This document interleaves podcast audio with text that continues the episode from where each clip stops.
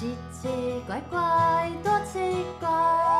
唔講奇怪唔奇怪，怪奇學園好奇怪，咱若識曬就無奇怪。怪奇職業學園上課嘍！怪奇長知識篇。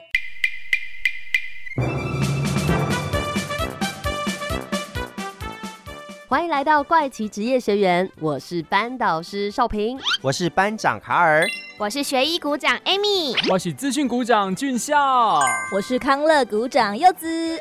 各位同学们，今天学校要做线上调查哦，大家把问卷写好后再交上来。啊、老师老师，我爸妈前几天刚好买新家哎。这边的通讯地址应该要写什么啊？哎呀，只要可以联络到你就好了咩，而且你又还没搬过去啊。是哦，可是我最近很常跟爸妈一起去新家哎。偷偷跟你们说哦，我每次去新家都看到好多叔叔阿姨哦，在那边看地板、敲墙壁，然后拿东西照天花板，不知道在干嘛哎。啊，为什么要照天花板啊？难道是在看你家有没有鬼？那是你不懂啦，我听说啊，那是专门在看房子有没有漏水或是电线问题的人哦。哎 Amy 说的对，买房子的时候有些人会请专家来看看即将入住的新家有没有什么问题哦。哦，这些专家也就是所谓的验屋公司，老师今天就要邀请他们来担任客座讲师哦。哇，那么学艺股长 Amy， 你带着资讯股长俊孝跟卡尔班长帮大家介绍一下什么是验屋公司吧。好，哇哦，怪奇小百科。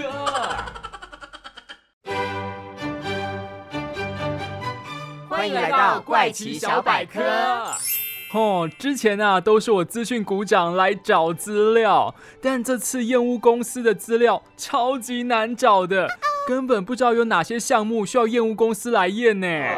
当然啊，因为验屋公司是这五六年才发展起来的职业嘛。哎，所以在我新家拿一堆奇怪仪器敲敲打打，又在墙壁上贴好多胶带的人，真的是验屋公司的人吗？一点都没错，大家买新家当然希望房子温暖舒服又住得久，所以啊入住前就要先确认房子瓷砖有没有贴牢，排水顺不顺畅，会不会淹水，还有地板平不平啊。oh. 对对对，我查资料的时候发现啊，他们还有在验电磁波，检查墙壁湿度，确认隔音跟通风效果，真的超级多项目呢。除了你看得到摸得到的房屋细节，验屋公司也会跟你一起核对当初买卖房屋的契约，以及建筑法规符不符合规定。好的验屋公司啊，要跟着法律修改与时代需求来调整或增加验屋项目，才可以提早发现问题，这样子买房子的人才住得安心嘛。真的耶，最近天气不知道怎么了，要嘛不下雨，不然就两三天一次给你好多的雨量。还有啊，地震一直摇啊摇的，房子真的需要好好的健康检查一下，才能防止意外发生。嗯，单纯靠我们人的感官来确认当然不够用，所以呢验屋公司会用超级精密的仪器来检查，然后将有缺失的地方贴上胶带，等待后续处理哦。哎，所以呢刚刚卡尔说他的新家被贴了一大堆的胶带，安呢真的可以给他安心住下去吗？这我就不知道咯。哦，不要这样啦。好啦好啦，不闹你了。接下来我们就跟着康乐股长柚子一起来听听民众们知不知道验屋公司到底都在做些什么吧。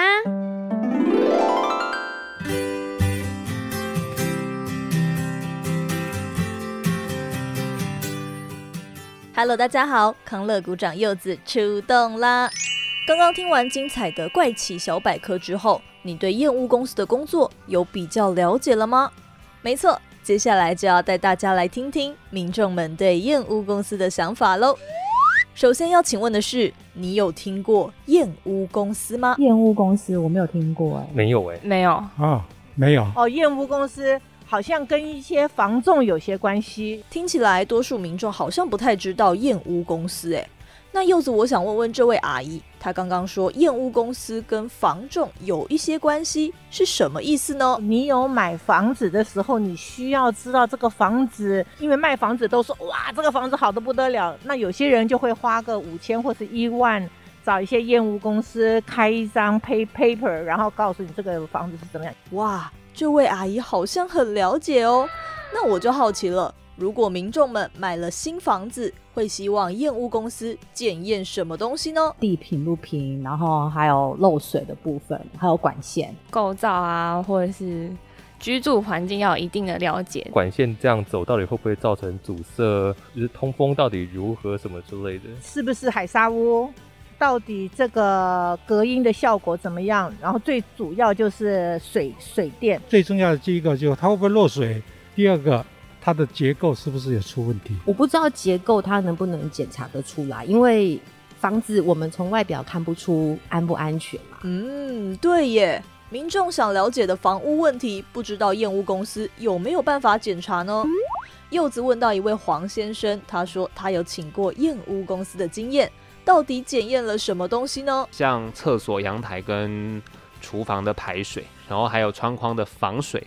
然后再来还有一些铺瓷砖的话，他会去敲看瓷砖有没有空心。哦，原来主要会有这些项目啊。那检查完之后呢，帮我们反映给建商，然后他会列那个最后出一个报告书给我们，然后我们就会知道哦，哪边有什么状况这样。所以验屋公司扮演的角色真的是非常重要耶，可以检验出一般人看不到的问题，这样让柚子我更好奇验屋公司真正的模样哦。听完民众的看法之后，发现大家对于房屋的疑问百百种耶。那验屋公司到底包办哪些检查项目？他们真的什么都能查吗？现在就赶快跟着柚子一起回学校，今天的客座讲师验屋公司要来班上帮大家上课咯，走吧。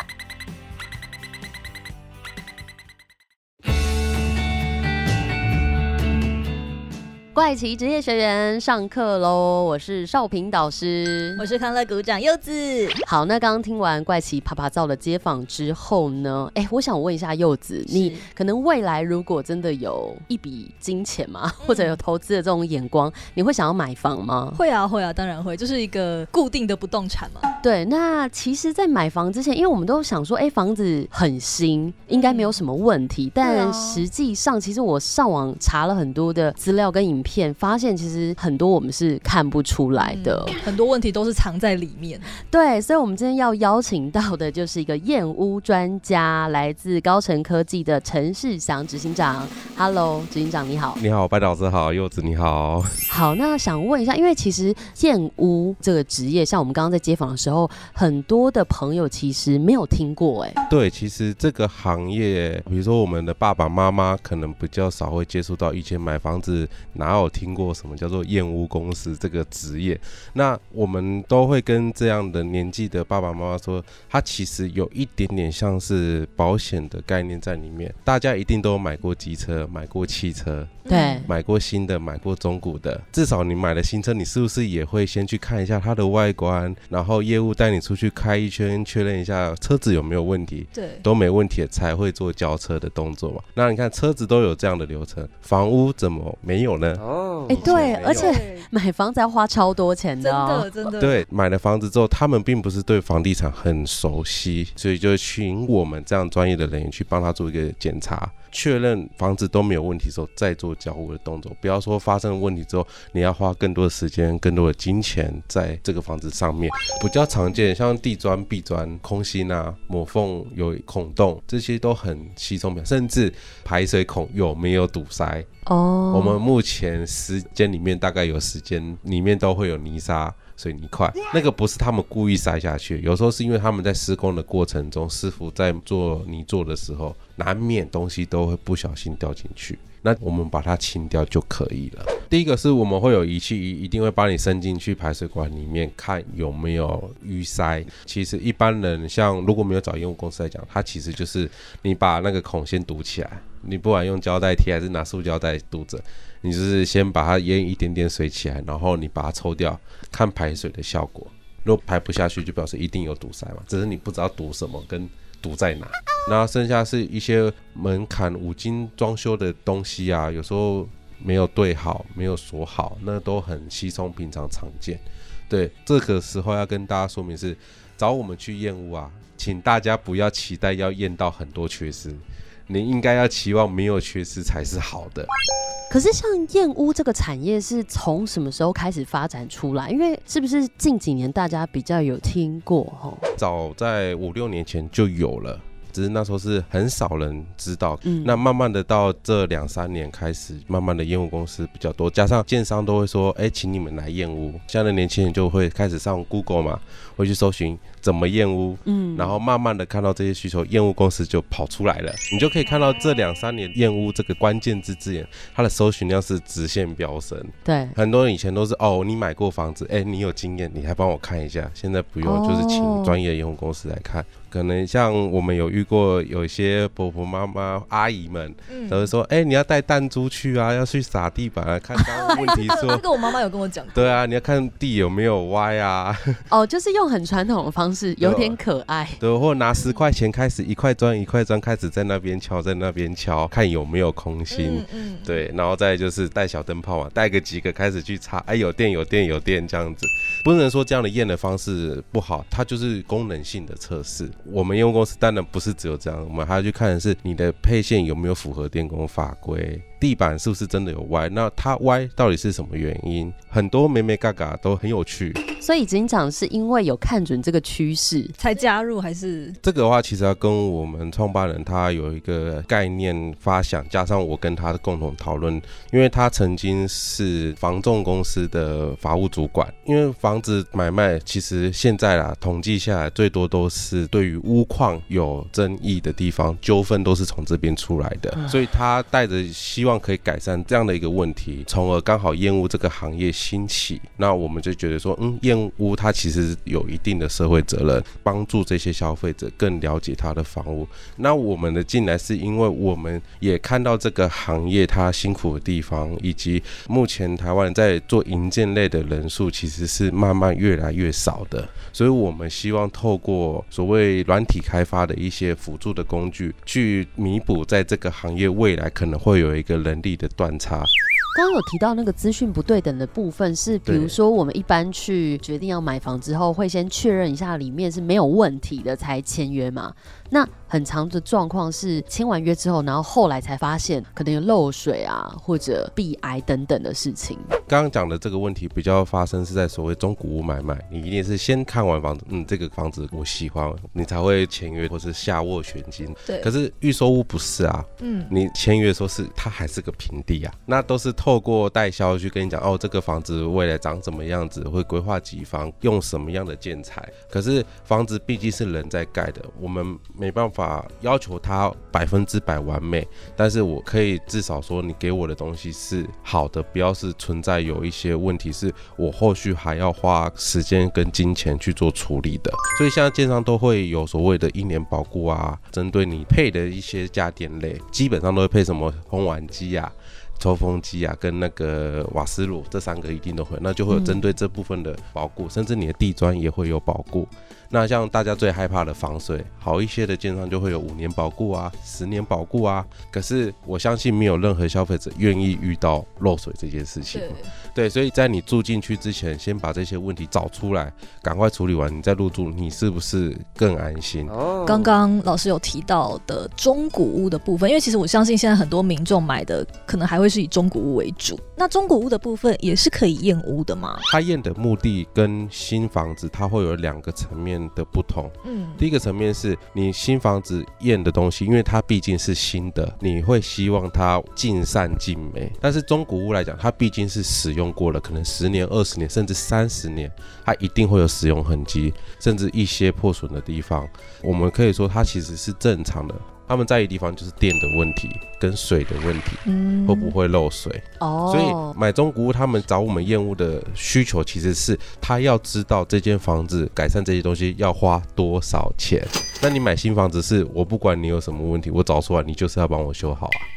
那刚刚说中古屋主要会专注于是水电问题，那通常你们会怎么样来测试跟水电会有什么样的问题呢？电的部分，因为电工法规它是一直会根据不同的时期慢慢的会增条文啊，或是删减条文，你不能拿明朝的刀砍清朝的官嘛。三十年前大家用电的习惯跟现在用电的习惯一定是非常不一样的，那法规也是与时俱进嘛，所以我们要去去判断说哎、欸这个房子它可能大概几年了，那基本上啦，现在中古屋我只要有买卖，我们都会建议他去做全室换线的动作，因为第一个这是居住安全的问题，不然电视上很多什么电线走滑，很多都是发生在因为过去的那些开关甚至线径已经不敷你现在用电的使用，所以更容易发生危险。以前的插座都是两孔，嗯，对，现在都开始有三孔，对对对，那个都是要做接地的使用，就是避免比如说你漏电啊等等状况，甚至在一些有理台有水龙头的地方现在都规定要装漏电断路器，因为避免你洗澡洗一洗被电到啊，嗯、呃，这样很可怕，对，很危险，就是会有生命安全危险。对，现在的法规都有规定那些地方都要装这些东西。那能不能说是缺失？虽然对我们验屋来讲我们都叫做开缺失开缺失，其实有一部分其实是要让消费者知道说这个房子现在有哪些问题存在，你可以针对这些问题去做改善。因为中古屋它比较特别是它有前屋主，甚至中间有个房仲在买卖之前就会请卖方先填写屋况说明书，你的房子有没有漏水，你房子有没有什么问题，那买家也会看你的屋况说明书，然后去探访你实际的房子来看是不是如你所说的都没有问题。对对对，所以中古屋跟新成屋会有两个不同层面的思维。哦，那有什么样比较特别的工具呢？像地砖来讲我们就会有一个开玩笑都会说它有点像打狗棒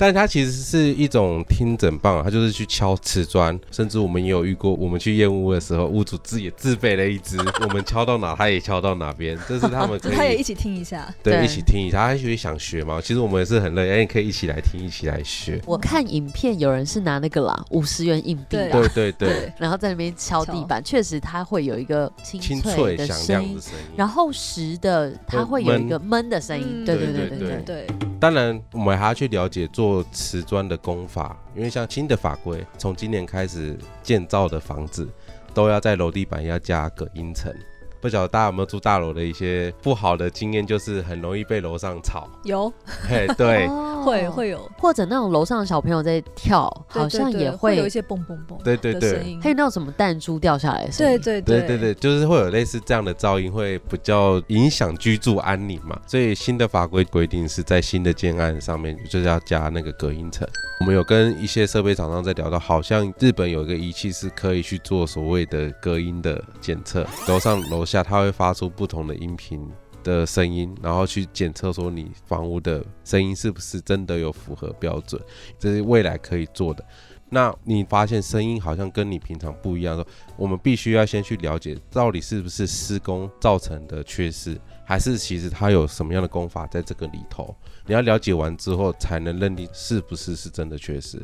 我们去了解完之后，我们甚至要把它转成消费者听得懂的话，哦，让他知道说 这, 这个是正常的，这个不是缺失。对，所以对我们公司来讲，我们其实跟建商跟消费者三个人之间的关系会比较倾向于是在验屋结束后，我们会一一的跟建商还有消费者去对所有的缺失，这个中间最重要的一个动作叫做有产生共识，你认知的跟我认知的是不是同一件事情。那如果两边都有产生共识的时候，这时候就没有所谓资讯不对等的问题了。那我想要问老师，刚刚有蛮常提到法规工法这一类的，就是所以要成为验屋的人员的话，法规这些东西也都是一定要学习的吗？呃，是一定要，它就有点像律师你必须学六法全书我们那时候私底下在聊的时候，我们有说我们的公司很像神奇宝贝嘛就是我们有电属性的有水属性的神奇宝贝，那我们就是会针对它的属性类别，因为我们必须符合 I S O 认证，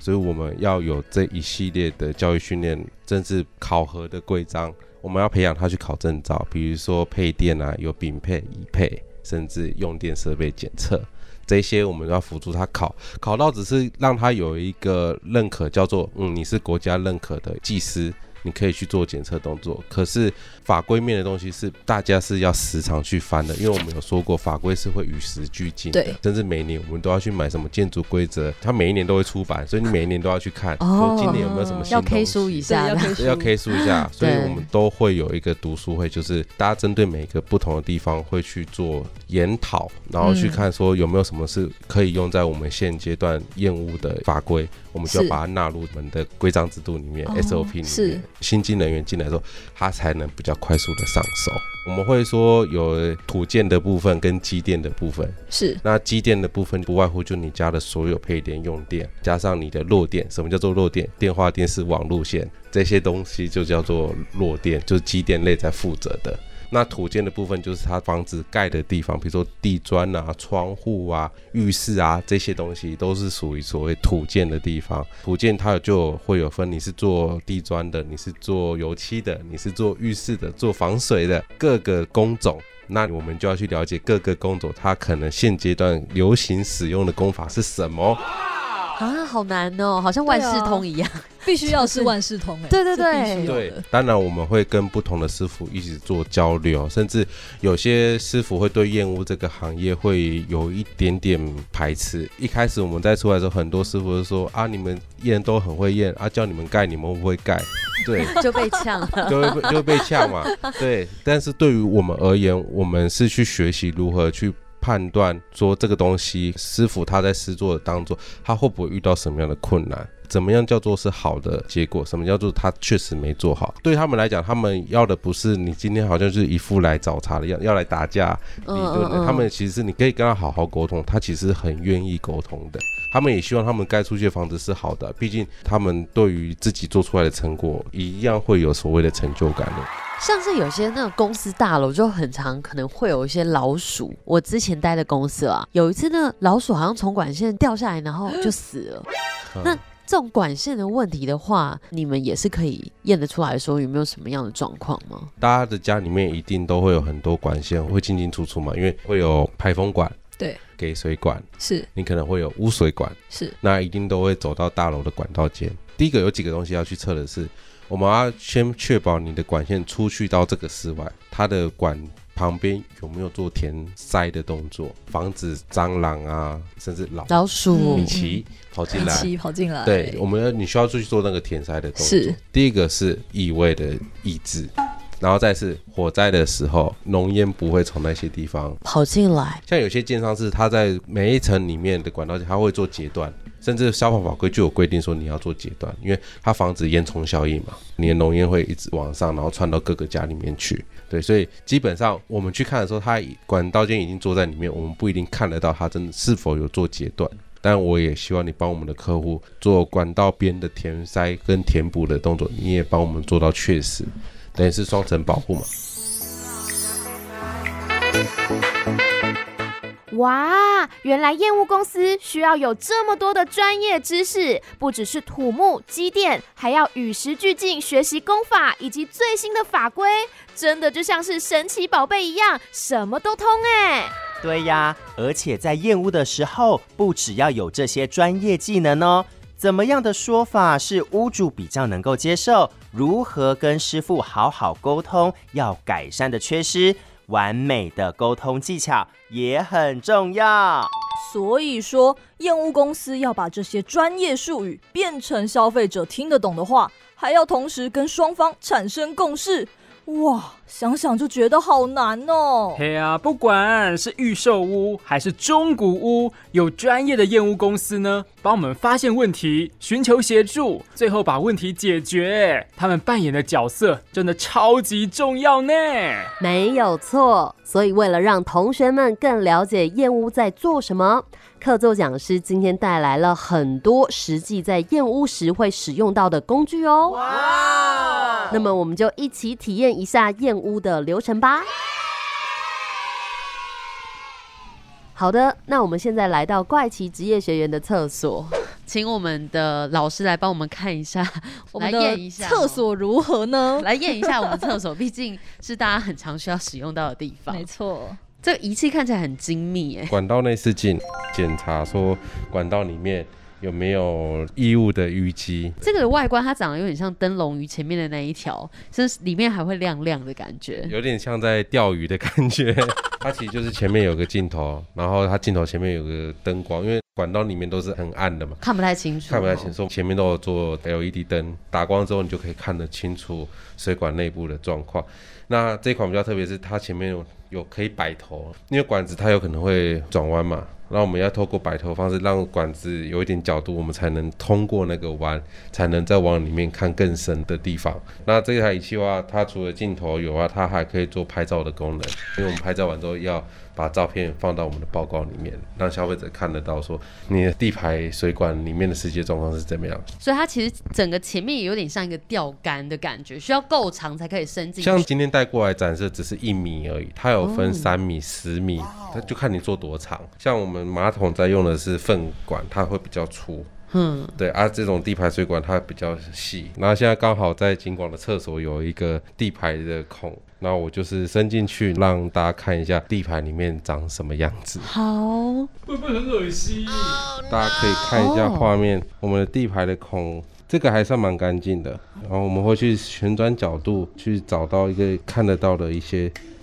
像这个我们就会抓缺失，因为它已经常年有一些垢积在那边，如果日子久了你没有去除那些垢的话，就会容易造成比如说排水不顺，久了久了可能像这个又没有做防尘盖，那可能有一些东西掉进去啊，它就容易变成堵塞的状况。看起来有一点点生锈吗？没有生锈，真的是灰尘，都是淤泥哦。对，那接着我们要来拿另外一个器材出来哈，这个东西叫做混凝土含水率的检测仪。那我们找一块地板，比如说像排水管附近的地板，我们常常会说它排水有没有渗水啊，或者是你的地板有没有含水率过高的问题，然后会不会造成所谓的漏水的状况。其实我觉得它长得有点像那种钉枪，你知道吗？然后它有一个小小的萤幕在前面，然后还有几个上下的按钮。它看起来使用方式没有到非常困难，它有好几种模式可以选择，像 concrete 就是混凝土，那它可能还有矽酸钙板，像我们常见的一些建材，它也可以去量含水率。像现在我帮你们测到你们的浴室的地板，它的含水率是 百分之三点七。 哦，那含水率多少是正确的？是不是不能高于六吗？对，不能高于六，我们的标准会抓比较严格，高于六趴的话，我们就会建议屋主说这里要注意，或者请建商这边帮忙做改善。像这边就是 四点一， 还 OK 啦。我们到外侧去看这面墙，对，像这个墙也是，你看就很很干，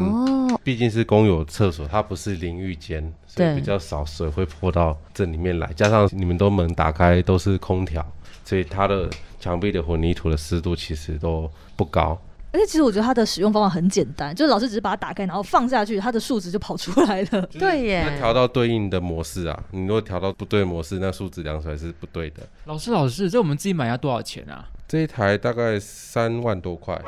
Oh my god， 看起来不起眼，但因为它是日本制的，对我们来讲这样的仪器它其实不算贵，但是它算好用， C P 值来讲算高的。我可以试试看吗？可以啊可以啊，就贴上去数字就会出来。来检查一下警广这个厕所的地板哦， 三点四 是 OK 的，那这个 一点三， 那目前我们警广的地板的这个混凝土里面的含水量都是没有问题，没有超过 百分之六。 那接着这是打狗棒吗？哦，就是瓷砖检测的那个这根棒子啊，那我们就可以听一下瓷砖的声音。我来帮你看看有没有空心的，这个哦，这个就是空心的声音，声音不太一样，声音真的真的听起来很不一样，空的，实的。用这样的方式去检查瓷砖的状况。最后就是我们的红外线，那红外线的话，我刚好说它会跟我们的混凝土含水率检测仪去做搭配使用。大家在捷运上面看到的那些红外线检测，其实都出自于他们家哦，对，只是说应用的模式不同，跟检测的方式不一样。像捷运站它就是检测人的温体温嘛，体温嘛，嗯嗯，对。那它这个也有分，比如说低温警报，就是低于设定我们多少温度它会警报，或是高于多少温度它会警报，就发烧的感觉，就会你会听到哔哔哔哔哔哔哔的那个，就是。然后我们透过它，我们要检测的是，我们要去看说它有没有颜色上面的差别。红外线来讲，它其实不是在做所谓的温度的检测。它真正的核心是它在侦测物体反射给你的能量差，它才会做出所谓的颜色上面的不同。oh. 我们比较简单松够五拉的检测方式，就是夏天的时候我们外面在做冲水的时候，里面我们就拿吹风机吹一下，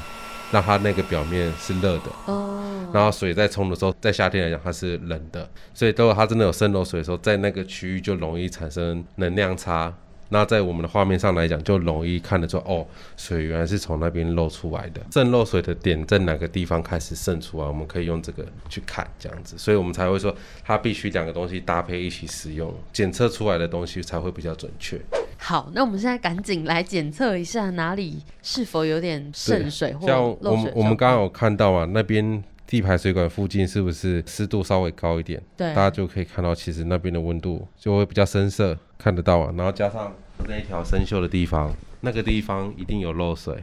渗、哦、水出来，所以你会看得到。哎、欸，所以它渗水是会显示蓝色吗？蓝色的，对，好明显哦，超明显的。那红色是什么状况？红色就是它在这个温标底下，它是属于比较高温 的, 的，甚至你们有热水管了、啊，所以那个应该是热水管，哦、对。有一个那个冷水管跟一个热水管的概念，对对对对对，所以显示红色跟蓝 色, 红色跟蓝色的，对对 对, 对, 对, 对。那我们可以照一下那个墙上吗？可以啊，基本上墙上都没有没有什么问题，都是红红绿绿的一片。对对对 对, 对, 对。这一台要多少钱啊？它有分好多个等级，上百万的也有，几万块的也有，对，这取决于你要检查什么，需要的精密度、灵敏度有多少。好，柚子来体验看看。它的体积看起来有点大，但是其实握起来，我觉得没有到很重，就有点像一般的那种额温枪的重量。像这种的话，国外比较常是在火灾现场的时候，因为他们需要带着这个仪器去检查哪边的火源会有危险性，他们会透过红外线去判断火势。跟那个地方现在能不能进场。另外一种是比较像摄影机，像你们的单眼相机一样，要两只手这样子去扶的。火灾现场可能门是关的，不知道门后面有没有火，就要靠着来看有没有。对对对对 对, 對。好，那我现在来照看看，我来照一下马桶好了。哎、欸，马桶里面是不是因为有水，所以蓝蓝的、啊？有水蓝蓝的，然后周边有绿绿的。哎、欸，那我想问，为什么这边会有红色啊？是因为旁边的这个铁的栏杆？就我刚刚可能我有摸到，你看我摸完之后、啊哦，看老师的手是红色，代表老师的手很温暖哎、欸，它有热传导。好哦，刚刚老师来帮我们看看哦，怪奇职业学员厕所的状况到目前为止都还 OK， 那我们就继续来跟着老师聊聊喽。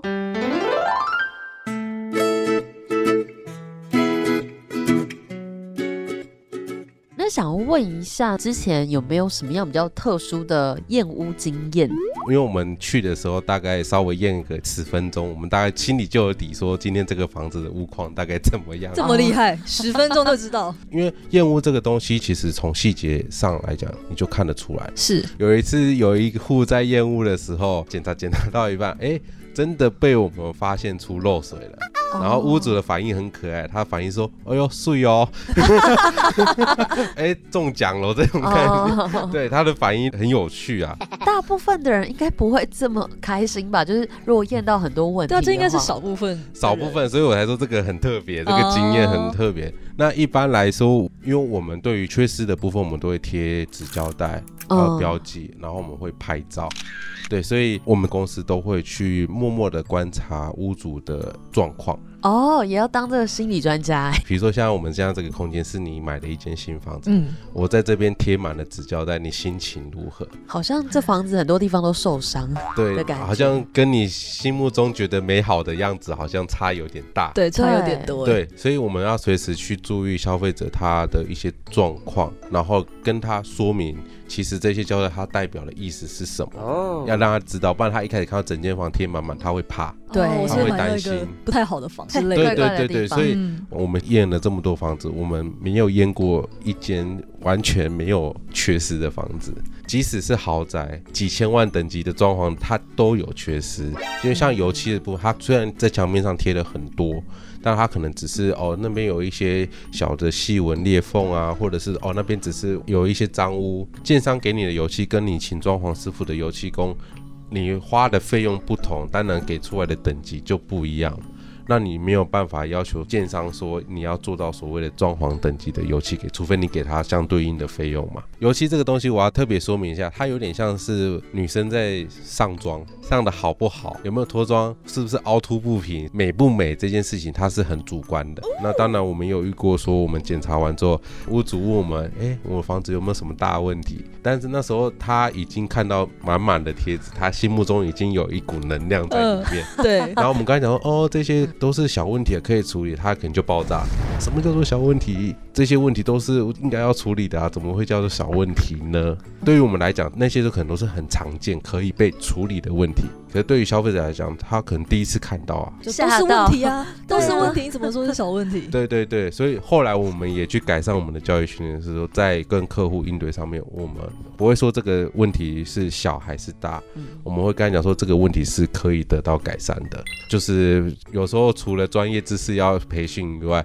人与人之间的沟通也是在我们的教育训练当中，沟通技巧也是需要训练。对啊，因为如果是最后才一股脑儿跟他讲的话，他一定会心里会爆发出来。但如果你是边验然后边跟他解释的话，他可能就比较可以理解哈。对对对。哎，所以在验屋的过程，通常建商会在旁边吗？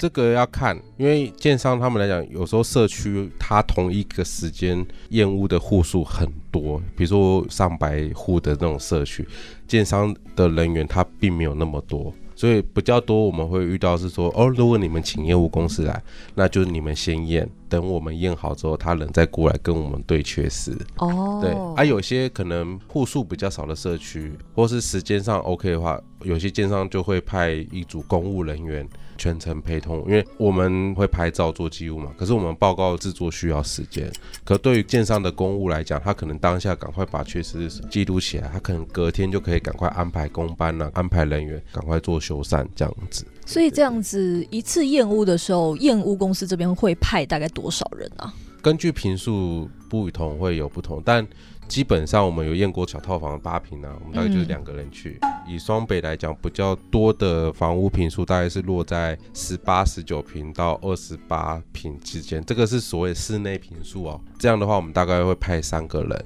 然后三十坪以上我们就会派到四个人，因为房子越大，要看的东西越多越仔细，对，就需要更多的人力。那一次完整的验屋时间大概会花多久啊？大概会落在两个半小时左右。哦，我们刻意去顺过这样的流程，因为会找我们验屋的客户们一定是对于我们公司有一定的认识，或者是转介绍啊，所以我们有时候一天可能会跑两个地方、三个地方，但是我们也不会说无限上纲的一直接案子，因为我们还是要保有我们应该要有的服务品质。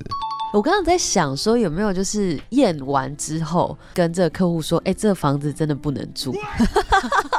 我们不太能说这样的字眼啦，应该说我们还是要针对缺失的部分去站在我们立场去说话，除非它真的是出现所谓的结构裂缝，甚至见到钢筋了、钢骨了。那这个就有安全性的疑虑，我们就反而是先建议他先请技师来做鉴定。目前验屋公司是不能做结构认定的检测，因为他还是需要土木技师或建筑师工会才能做这件事情。是，只是说有时候有些建商可能会不知道说我们有复验服务，所以变成是可能他们通知屋主来复验的时候，有时候确实还没有修缮的那么完全。会不会就是因为他们不知道有复验的服务，所以就没有做那么完整？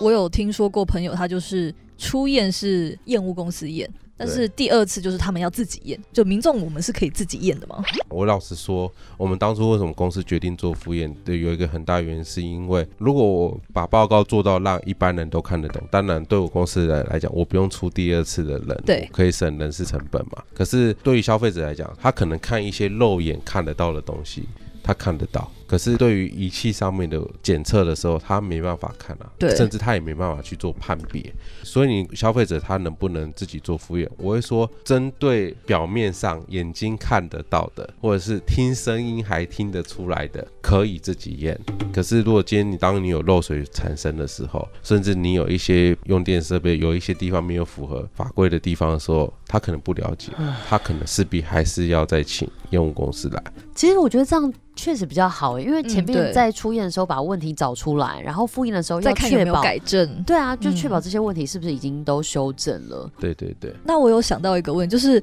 老师你去亲戚家或者是朋友家的时候，会不会有一些职业病？哎，这边怎么那个墙壁有裂缝？哎，这个地板怎么这样子？会不会有这样子的情况？呃，到朋友家做客的时候，很常会被问，哎，帮我看一下有没有什么问题？对，我是说稍微瞄一下，但是我们都会开玩笑啦，因为我们毕竟。去朋友家不会说随时带着电影器什么的，电影演的，然后所以我们去就先稍微帮他简单瞄一下，大概说啊，其实这个都是小问题啦。秉持着我们的职业道德，我们还是不要去影响人家开心入错的心嘛。但是有没有走到这个人朋友家或亲戚家，结果就发现了一个大问题耶？反而是装潢上面的瑕疵比较容易会发生。哦，对，就不是只有新屋可以验哦，你请设计师来装潢完之后。屋主也会有一个验收的动作啊，嗯，你装潢的怎么样啊？比如说它的系统柜贴皮有没有贴好，门斗有没有做好，油漆有没有弄，木地板有没有铺起铺平，该收边的地方有没有收边，这就是所谓的细节的地方。好，那最后想问说，哎，如果说有亲朋好友或者年轻的朋友想要加入这个行业的话，有没有什么样的建议呢？其实我们都很欢迎相关科系毕业的年轻人，或者是说对于这个行业有兴趣的年轻人来学习验屋这些东西。虽然是你目前是在验屋公司底下服务，可是他们学到的东西都是自己的，嗯、对于你未来你自己买房都有一定的基础知识。那大家可能一开始听到验屋师这个职业会觉得好像很酷，每天看看房子，嗯、看房子不一样的房子，越看越想买嘛，大家会有这样的想法，我觉得很好。但是每天看房子是确实的，你是一样的事情重复做重复做，可能会有一点职业倦怠吗？会有一点职业倦怠，嗯、但是在这里面他能得到的成就在于是说，房地产工程产业它其实是博大精深的一个行业，哦、每一个工种每一个专业师傅这样一一点一滴一点一滴把它集合成一个大成嘛，房子才会这样建立起来。所以它里面有很多知识量的东西，其实你不是短时间能学得完的。我们就是尽量的培养他们去学习。当然他对于他的职业来讲，我们开始也会往升阶啊升职等啊，甚至他可以做成这个行业的讲师，或者是所谓我们的种子教官，去培训更多愿意加入的年轻人有这样的职能。我们不怕你不懂，就怕你不学而已。像是什么科系算是相关科系啊？像我们有时候我们有电属性嘛，电属性可能就是电子电机系啊。土建方面的话，你可能就是有土木工程系、建筑工程系，或者是环境工程系，或者是景观设计，就比较偏所谓装修的这种科系，其实都可以来。因为你一定对一些基础的设计图、立面图、结构图、水电配置图，你一定都会有基础的了解。那你在上手这些东西的时候，会比较容易上手。只是在于台湾来讲，大家还是希望你可以有一个经过国家考试认证的一个证照嘛，所以我就会有所谓技术士证照。那如果说不是相关科系想要从事这个产业的话，有没有什么样的人格特质会比较适合呢？我们可能会需要有一些细心的成分在里面，因为对于缺失来讲，我们没办法说用看的就这样看过去，而且甚至要有一点敢讲话哦，因为有常常跟别人沟通，不管是消费者或者是介绍都有。对对，然后再是逻辑思维，你可能要了解，因为我们有说嘛，你要去了解工法，这工法之间的优缺点，你要懂得去融会贯通。所谓说，应该是反应要快了。好，那最后想问老师，你觉得从这份工作跟职业有学习到什么样的道理，是以前你没有做这个工作的时候没有感受到的呢？我会把它转换成是我做这件事情一直激励我，是它是一个对于社会很有贡献的事情。你说道理嘛，反而我会觉得说，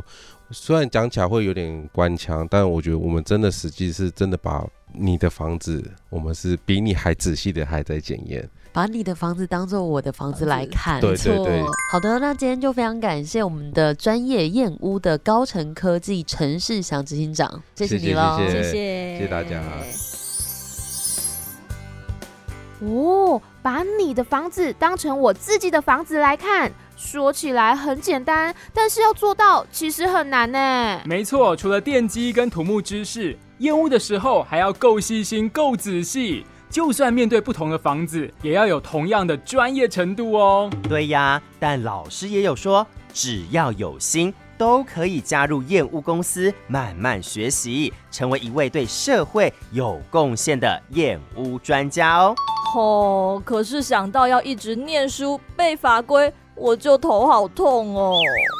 大家要自己验屋，嘛歇赛啦。但是呢，请专业的验屋公司才可以检查得更完整、更仔细哦。真的，就像是机车、汽车都需要有固定的检验流程。在买房子的时候啊，多一步检验自己的房子，找到问题提前解决，才能够健康快乐，也没有安全疑虑的生活，对吧？所以啊，今天放学以后，我想要找你们一起来我家办个健康快乐的同乐会。耶，